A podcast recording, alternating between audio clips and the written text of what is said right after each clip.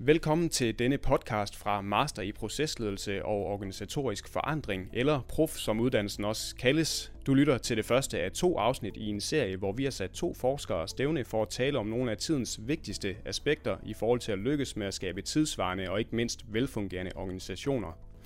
Mit navn er Jeppe Hostrup, og med mig har jeg studielektor Jakob Nørlem og lektor Lone Hersted. I er begge fra Institut for Kultur og Læring på Aalborg Universitet. Velkommen til jer. Tak. Tusind tak. I denne udgave starter vi på mikroniveau og fokuserer på dialogen og professionelle samtaler som omdrejningspunkt. Og det er jo også noget af det, der fylder en del på selve masteruddannelsen i procesledelse og organisatorisk forandring. Lone og Jakob, I arbejder begge med dialoger og dialogiske processer i organisationer, og så er I begge koordinatorer og undervisere på masteruddannelsen i procesledelse og organisatorisk forandring ved Aalborg Universitet. Lad mig starte med at spørge dig, Lone. Hvorfor er det, I ser dialogen som et vigtigt element i det organisatoriske liv?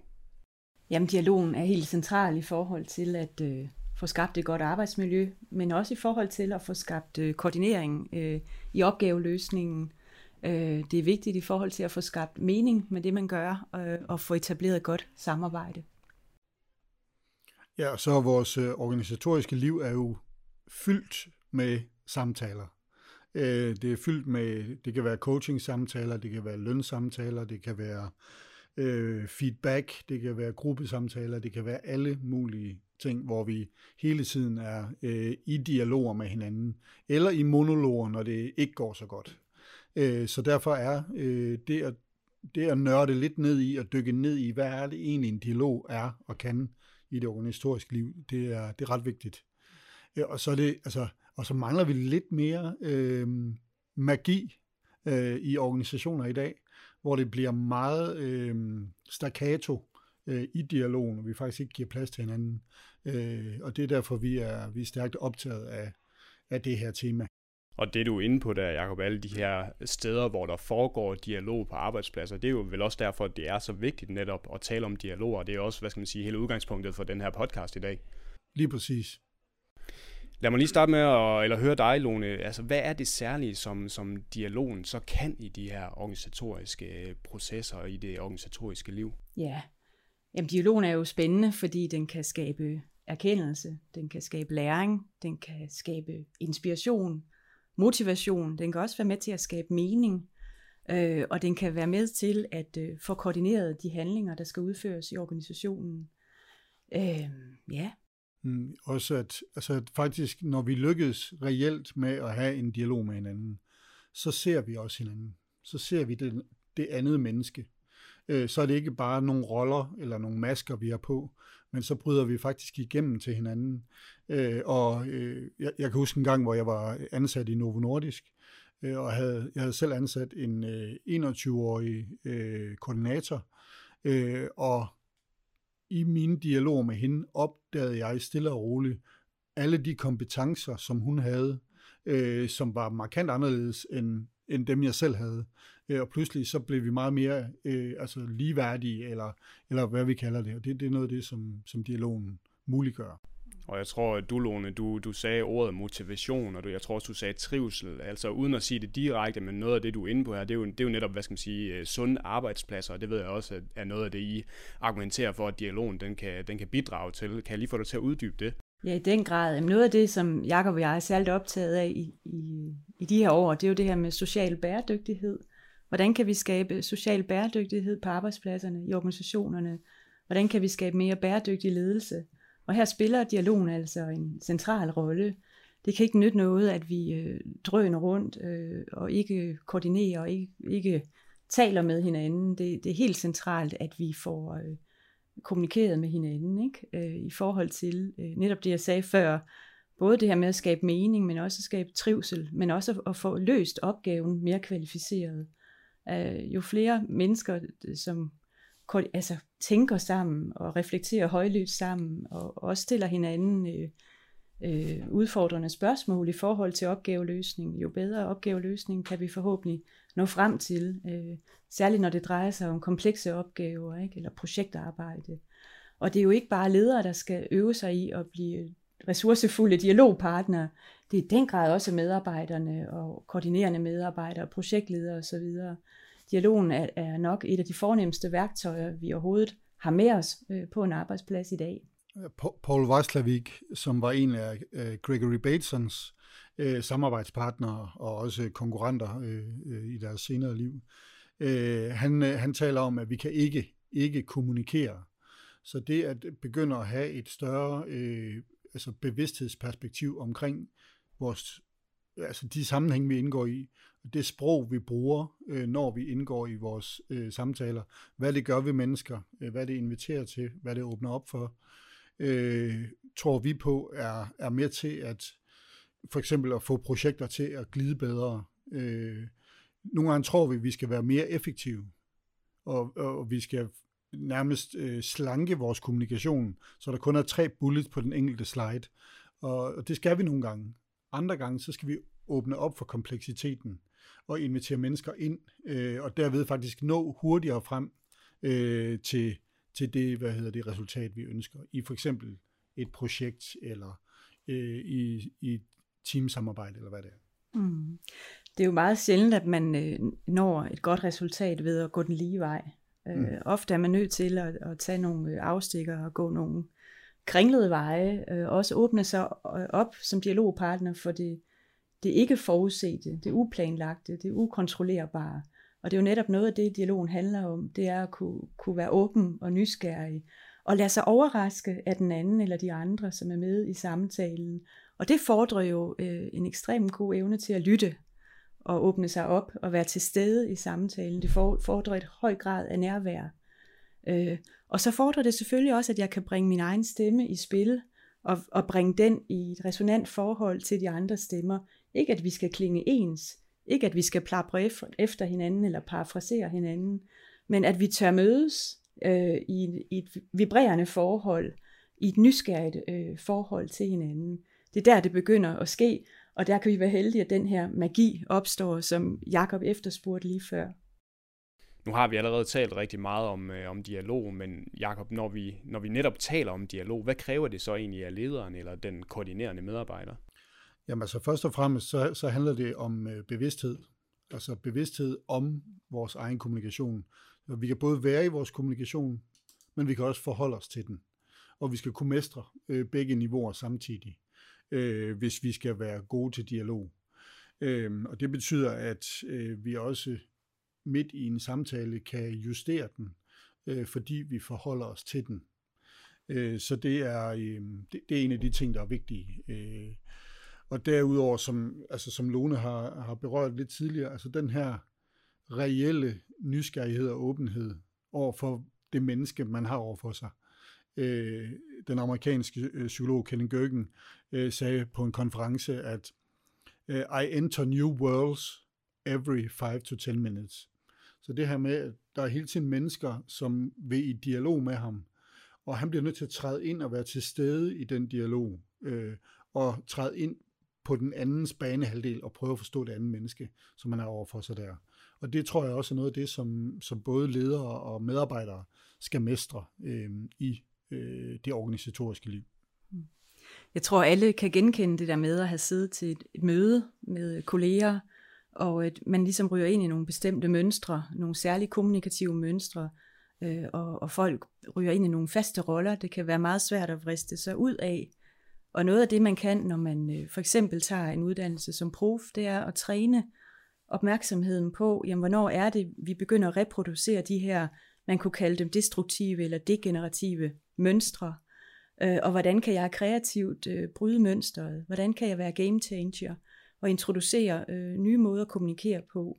Og det kan være ved øh, at sige noget sjovt, eller øh, bruge nogle andre ord, eller stille spørgsmål på nye måder. Men, men at være en god dialogpartner, det, det kræver også, at vi har den bevidsthed i forhold til, jamen hvad er det for et sprogspil, vi har gang i lige nu? Hvad er det for et mønster, vi er ved at skabe?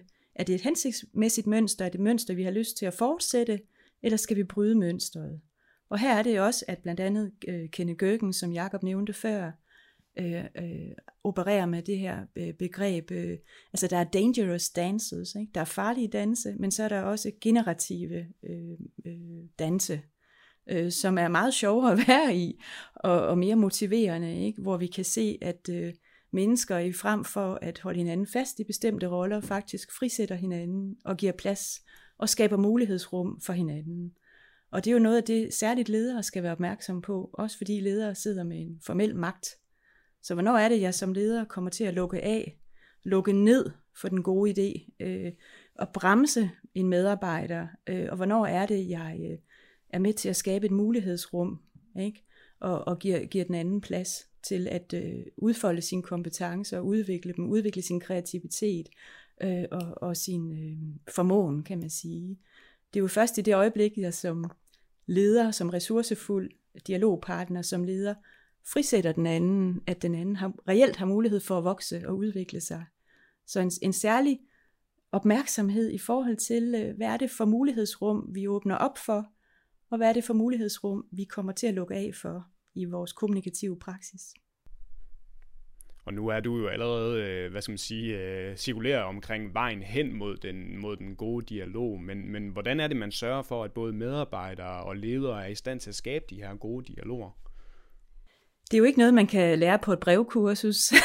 altså, Gid det var. Det er noget, vi skal øve os i øh, vedvarende. Øh, man kan træne det, for eksempel på profuddannelsen øh, i form af, af træningssetups og rollespil øh, og øvelser ude i ens egen organisation. Ikke? Øh, altså, navnlig er det jo godt, hvis man får noget feedback øh, fra andre og inviterer til feedback, aftaler nogle spilleregler for feedback. Øh, det, det er i hvert fald, tænker jeg, en, en god vej fremad. Øh, men vi bliver jo aldrig eksperter i, øh, i den gode dialog. Det er noget, vi vedvarende må, må øve os i. Ja, og vi bliver nødt til, øh, når vi tror, den er der, øh, dialogen, så bliver vi stadigvæk nødt til at, at spørge, hvor den vi er i dialog, eller dem vi er i dialog med, øh, fungerer det her øh, øh, for os? Jeg, jeg har en god fornemmelse af, af, hvor vi endte hen, men var det egentlig en ordentlig måde at gøre det på? Øh, netop fordi, at verden den ændrer sig hele tiden, og øh, der er nye måder øh, at tale på, nye måder at bruge sprog på, og så videre i dialogerne.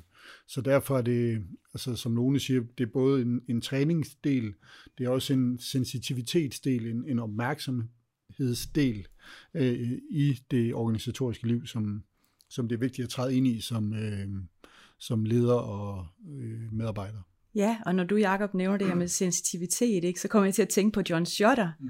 som jo øh, er en, var en britisk øh, sprogfilosof og kommunikationsteoretiker, som desværre er død nu, øh, men som jo brugte det her ord, altså at være relationelt responsiv i øh, dialogen med, mm. med et andet menneske. Og det handler jo netop om også at kunne fornemme det usagte, mm. og kunne aflæse gestik, mimik, kropssprog, og fornemme hvordan er det, den anden egentlig har det? Hvordan er det lige nu at være Jakob eller at være dig, Jeppe? Ikke? Øh, og, og, og hvordan kan jeg altså møde jer der, hvor I er? Ikke? Så, så det, her, og det, det her med feedback, det er jo noget meget subtilt noget, fordi når Jakob smiler lige nu, så er det jo også en feedback, jeg får som kommunikationspartner. Og på den måde kan jeg fornemme, om Jakob er med eller ej, øh, og om, om han synes, det giver mening, det jeg siger. Og hvis han nu begynder at kigge på sin øh, mobiltelefon, eller kigge ud af vinduet, så er det jo også en, øh, en responsiv, øh, øh, hvad skal man sige, kommunikerende feedback til mig, som, som fortæller mig, at nu er jeg nødt til at justere min kommunikation og gøre noget andet. Det kan være, at jeg skal bruge nogle andre ord, det kan være, at jeg skal holde en pause, det kan være, at jeg skal stille ham et spørgsmål. Eller, eller genforhandle det sprogspil, vi er i. Lige præcis. Øh. Og når du siger genforhandle, altså, hvad mener du?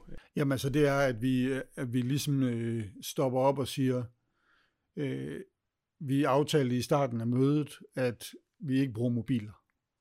Er, er det okay, vi lægger dem fra, fordi at du falder væk fra mig? Eller hvad det nu er. Altså, at vi ligesom genforhandler øh, de aftaler, vi har lavet for et, et bestemt møde. Øh, så det var, mm. Det det. Mm. Ja, og det får mig faktisk til at tænke på, at møder i sig selv på arbejdspladser er jo meget komplekse, mm. øh, meget ofte, ikke? Og her øh, kan, kan mødelederen og også mødedeltagerne øh, træne deres evne til at være sensitive i forhold til at aflæse, og i forhold til at, at høre og fornemme, øh, hvornår er nok nok, ikke? Og hvornår er det, vi skal justere øh, sprogspillet, hvornår er det, vi skal, vi skal give plads til, til noget andet osv. Og, øh, og, og nu vi er ved, ved møder, øh, Jakob, du fortalte mig, inden vi gik i gang med det her møde, eller den her podcast, at, at øh, Johannes Møllehave, han rent faktisk er relevant at, at inddrage i den, her, i den her sammenhæng. Kan jeg ikke lige få det til at forklare det? Jo, altså Johannes Møllehave var jo sprogets mestre, mester, øh, og, og legede jo i alle sine bøger med, med, med, med sproget på alle mulige måder. Og i, øh, i en af hans bøger, som hedder Skuffelser, der ikke gik i opfyldelse fra 2012, øh, der skriver han netop, indleder han omkring møder, øh, som jeg synes er et rigtig fint lille citat, øh, som jeg vil læse op her. Øh, det er vel kun en sproglig tilfældighed, at ordet møde dækker, så for, øh, dækker to så forskelligartede realiteter, som det møde, man ser hen til, spændt, forventningsfuld, lykkelig, og så det møde, der består i en række af personer, der indfinder sig, tager plads i stolene, knapper mineralvand op og fylder rummet med røg under en uendelig procedure og noget, der hedder en dagsorden. Mit liv bevæger sig mellem disse to slags møder. Mødet med et andet menneske, som sender en elektrisk strøm af fryd gennem kroppen, og så disse totalt lammende møder med en formand og en dirigent. Det citat synes jeg ligesom, øh, øh jeg tror vi alle sammen kan genkende det.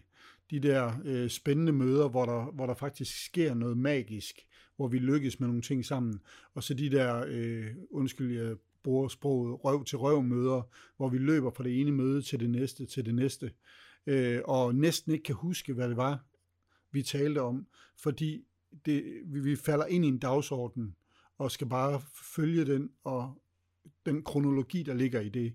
Øh, og det er, dem skal vi også have, de, de former for møder. Men vi skal også have øh, den anden slags møder, som Johannes Møllehave øh, øh, taler om, eller øh, Kai Pollack, øh, som er sådan en, øh, en øh, øh, hvad hedder det, filminstruktør, der har lavet Så som i himlen. Han taler også om møder, øh, og han siger, i det hvert møde med et andet menneske, er der noget, jeg kan lære. Øh, og det, det er også det, tænk, hvis vi kan komme tættere på sådan nogle møder, flere af dem i organisationerne rundt omkring. Vi løber simpelthen så hurtigt. Øh, vi ser, vi møder sygeplejersker, læger, vi møder folkeskolelærer, pædagoger og øh, alle mulige mennesker fra det, det private erhvervsliv, som brænder for noget, men også brænder op i, det, i et hav af møder. Så, og, og der bliver dialogen bare utrolig vigtig, øh, fordi at møder er dialoger, hvis vi lykkes med det. Ellers er det også nogle gange monologer. Øh, Ja, og, og øh, spørgsmålet er jo, hvor meget udvikling og læring, der sker i en organisation, hvis monologen får forrang. Mm. Ikke? Hvis monologen øh, får ligesom et overherredømme og bliver den, den gængse måde, man kommunikerer på. Ikke? Øh, jeg, øh, både Jakob og jeg arbejder jo med organisatorisk læring og optaget af, hvordan vi kan skabe lærende organisationer, og øh, det gør man ikke ved at, at dyrke monologen i alt for høj grad. Øh, det er vigtigt, at vi giver plads til, til det dialogiske rum, og øver os i at, at være fuldt til stede i det. Og nu har vi lige øh, ja, talt rigtig meget om, om møderne, men, øh, men hvornår er det, at møderne de, de så giver mening? Jamen altså, jeg tror det er, når vi øh, faktisk tager os tid til at få berørt, hvad er det egentlig, der er væsentligt. Øh, vi lytter til hinanden, vi kobler os på hinanden, øh, sprogligt. Øh, altså, jeg kan høre Lone tale om noget på den og den måde. Jeg bruger hendes sprog og tager det videre. Øh, og på den måde får vi koordineret eller bygget en mening sammen. Øh, så, så vi ikke løber ind i et møde, hvor, øh, hvor vi bare skal øh, levere på en andens dagsorden, og så videre til næste møde. Mm. Jeg tænker, de gode møder, det er der, hvor vi øh, flytter os sammen, ikke? hvor vi mm. udvikler os sammen, og ikke bare øh, står fast, eller står fast mm. på nogle bestemte opfattelser, nogle bestemte forståelser af noget, men hvor vi er villige til at lade os rokke, øh, og, og, og reelt lytte til, hvad de andre har på hjerte, og er villige til at lade os transformere, når vi går transformeret ud af, af et møde, øh, og på den gode måde, så er vi inspireret, vi er opløftet, vi har fået ny energi, vi har fået mod på vores opgaver, og vi kan se øh, på vores opgaver ud med nye perspektiver, ikke? fordi vi er blevet inspireret af, af de andre deltagere på mødet. Og, og da vi taler om dialoger, der taler vi netop om, jamen, hvordan er det, man kommer derhen, og er det noget, man kan træne osv. Er det det samme, når vi taler om møder? Altså, hvordan er det, vi kommer hen til at, at skabe det gode møde? Ja, altså noget af det, vi arbejder med på profuddannelsen, det er jo blandt andet øh, facilitering af møder i grupper og teams, øh, hvor det er vigtigt, at man som facilitator faktisk øh, signalerer kraftigt, at man gerne vil inkludere alle stemmer på mødet, og så også gør det, og ikke giver bestemte røster eller dominerende stemmer forrang, men at man faktisk er opmærksom på at få også de lidt mere stille stemmer i spil. Forestil dig et, øh, et orkester. Øh, det nytter ikke noget, hvis det bare er stortrummen, der får, får mulighed for at, at køre den ene solo efter den anden. Vi skal også have piccolofløjten i spil, eller, eller, eller den helt øh, fine harpe skal også have lov at spille. Øh, det er først der, musikken opstår. Og så man kan godt sige, at en, en, den gode procesfacilitator eller mødeleder faktisk er øh, øh den, der formår at få de her instrumenter til at øh, spille sammen. Og som jeg sagde før, det, det handler ikke om, at de skal spille den samme tone, men netop, at der er plads til de her multiple stemmer og diversiteten, ikke? men at vi kan alligevel øh, hen ad vejen få skabt noget sammen, som, som er, kunne, kunne blive til spændende musik. Og man kan sige, det, det, vi, det vi jo også gør på Prof, hvis vi skal øh, øh kort relatere ind i den, det er, at vi starter måske redskabsbaseret, altså vi træner nogle ting i forhold til facilitering, men vi ender med, at, at vores kursister, de kan stå i det åbne, eller kan stå in the moment, og med alle de værktøjer, de har, facilitere øh, det orkester, som, som, som Lone taler om her. Så, det, så man går fra at lære nogle greb til at kunne stå øh, og facilitere den dialog, som, som faktisk reelt øh, skaber små og små og store transformationer i, i hverdagen. Så der, så der næsten er far for, at vi nogle gange går øh, beriget hjem fra, fra en lang arbejdsdag, øh, i stedet for helt træt. Mm. Ja, og det er jo det her med i virkeligheden at træne evnen til at kunne være radikalt til stede ikke? Der er en, en øh, amerikansk kommunikationsforsker, der hedder Sheila McNamee. Hun bruger ordet radical presence.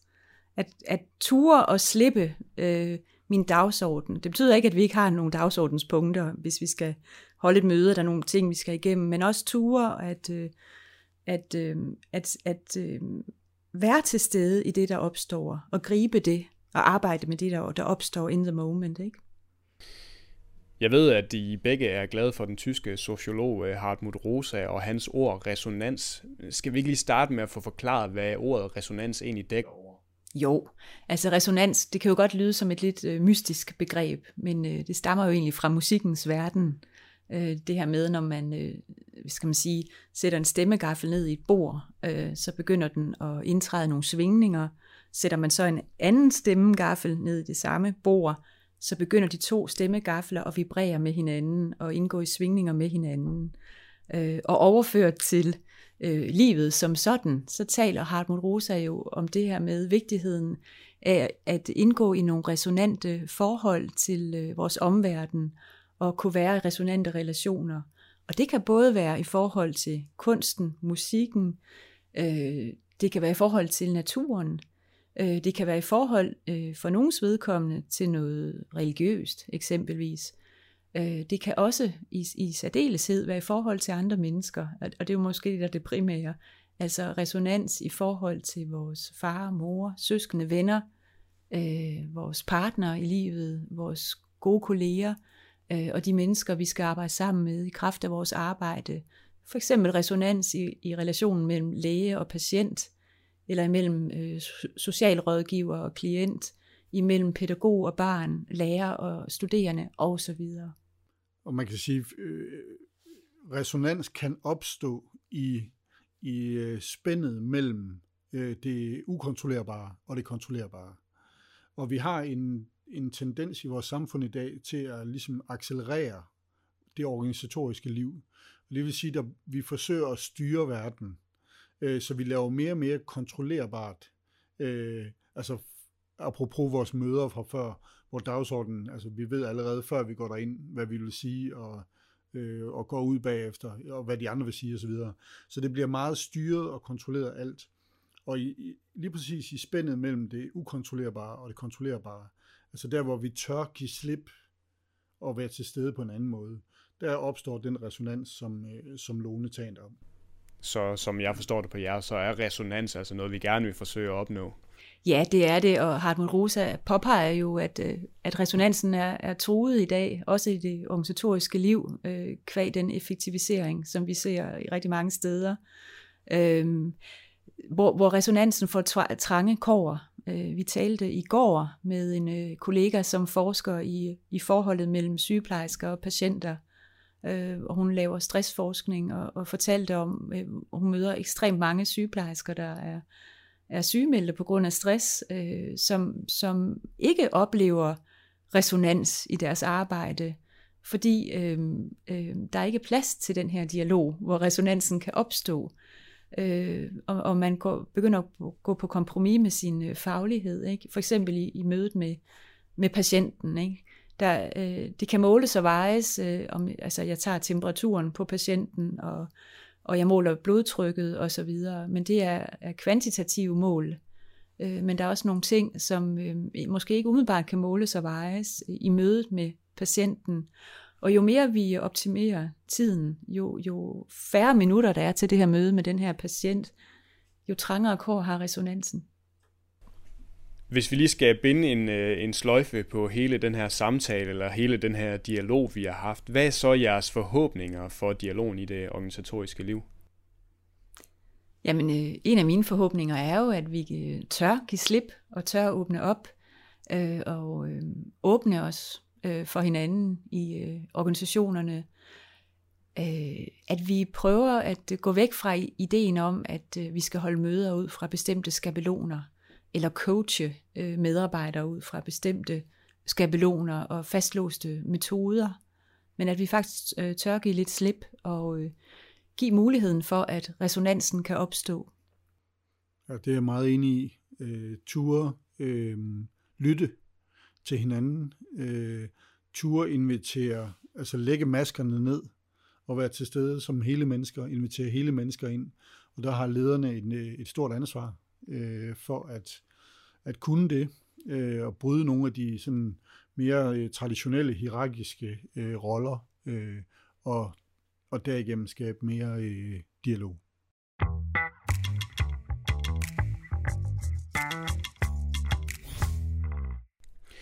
Og lad det være udgangsreplikken på dette første af to afsnit om procesledelse og organisatorisk forandring. Tak til jer, Lone Hersted og Jakob Nørlem, for at gøre så meget klogere indtil nu, og tak til jer, der lyttede med.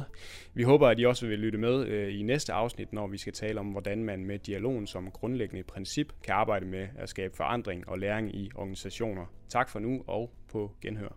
Tak. Tak.